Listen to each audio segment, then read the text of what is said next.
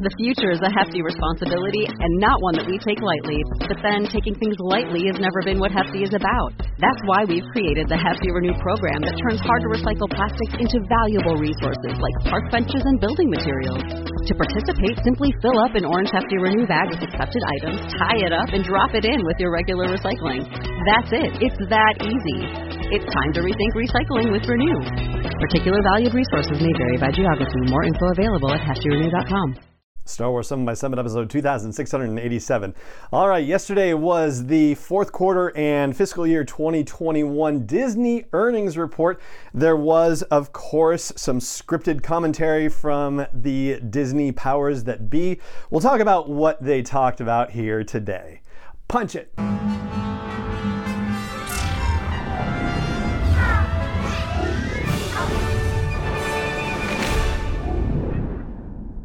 Hey Rebel Rouser, I'm Alan Voivod and this is Star Wars 7x7, your daily dose of Star Wars joy, and thank you so much for joining me for it. So tomorrow, of course, is the Disney Plus day. That's the big day where they're releasing a whole bunch of new content on Disney Plus. Hopefully there are surprises in the works. There was, some brief thing by Disney CEO Bob Chapek that kind of gave me the idea that, maybe there's something unannounced coming. I mean, fingers crossed. But nothing that you could really hang your hat on or anything like that.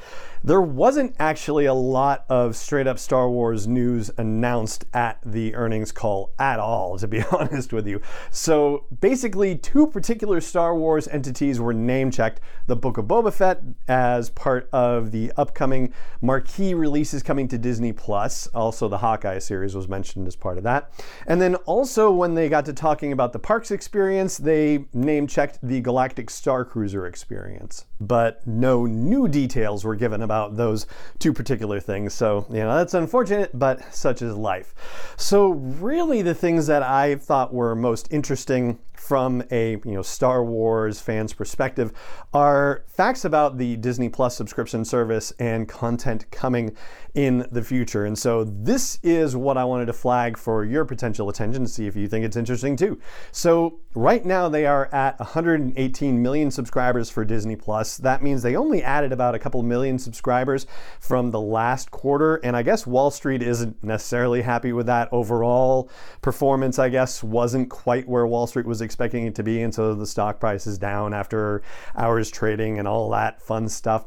But they actually are saying that they have a target of more than 200 million subscribers by the end of fiscal year 2024. So in other words, by the end of September of 2024.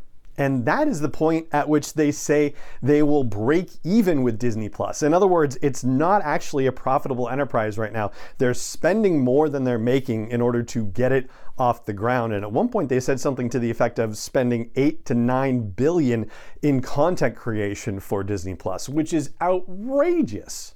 And I guess you would presume that that's specifically the content for Disney Plus directly, not necessarily the stuff that's coming to Disney Plus, which, by the way, they said that they are looking at their theatrical releases and essentially working out how to bring them to Disney Plus more quickly. So the theatrical window, I guess, is going to be shorter in the future, and they're going to get stuff on Disney Plus a lot faster because that is also going to help them with their whole subscriber situation, making sure that subscribers don't churn and that they can add new subscribers as quickly as possible. So I guess that means when Star Wars movies hit the theaters, you're going to have to go see them real quick because they're not going to be there for as long as we're used to them being there. I mean, they usually go from like December all the way through April, generally speaking. I mean, non-pandemic related and such.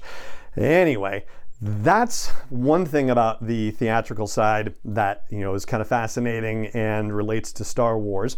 And then on the series side of things, from a content production perspective, they talked about how the content pipeline was really affected by COVID and that they're finally just getting it back up to speed. And that has been a factor in them, not growing the subscriber base and seeing churn in the subscriber base. And so what they're actually looking forward to is July through September of 2022. So the final quarter of fiscal 22 for them, that is when they are projecting being at full speed ahead in terms of their content pipeline. In other words, by that time, by that particular quarter of the year, they expect to be running on all cylinders and having new content at the pace at which they initially thought they were going to be able to do before the pandemic hit. And as Star Wars fans, I think we have a pretty good sense of how that's affected the content that we're getting, because Mando season 3 probably would have arrived sooner, Book of Boba Fett might have arrived sooner, Andor and Kenobi might have arrived sooner. So yeah, and just based on what the production schedule looks like now that they are back up to speed, it does look like 2022 is basically going to be wall-to-wall Star Wars. There's not going to be a week without something brand new from Star Wars. Or maybe 1 to 2 weeks in between series, between The Book of Boba Fett and Kenobi and The Bad Batch and Andor and Mando Season 3. Yeah, it's going to be a bonanza year for Star Wars storytelling content. And the fact that Disney is talking about their content pipeline being fully up to speed by that final fiscal quarter next year, that has implications for Star Wars as well, because it presumes that production is going to get started on more Star Wars series, which we would then see in 2023. I think it's probably a given that we'll see a Bad Batch Season 3 in 23, and because of the fact that Leslie Headland was getting a writer's room ready for The Acolyte many months ago, that seems like a prime candidate for a 2023 debut. If there's going to be a Season 2 of The Book of Boba Fett, which it seems like there might be, that could be in line for a 23 release.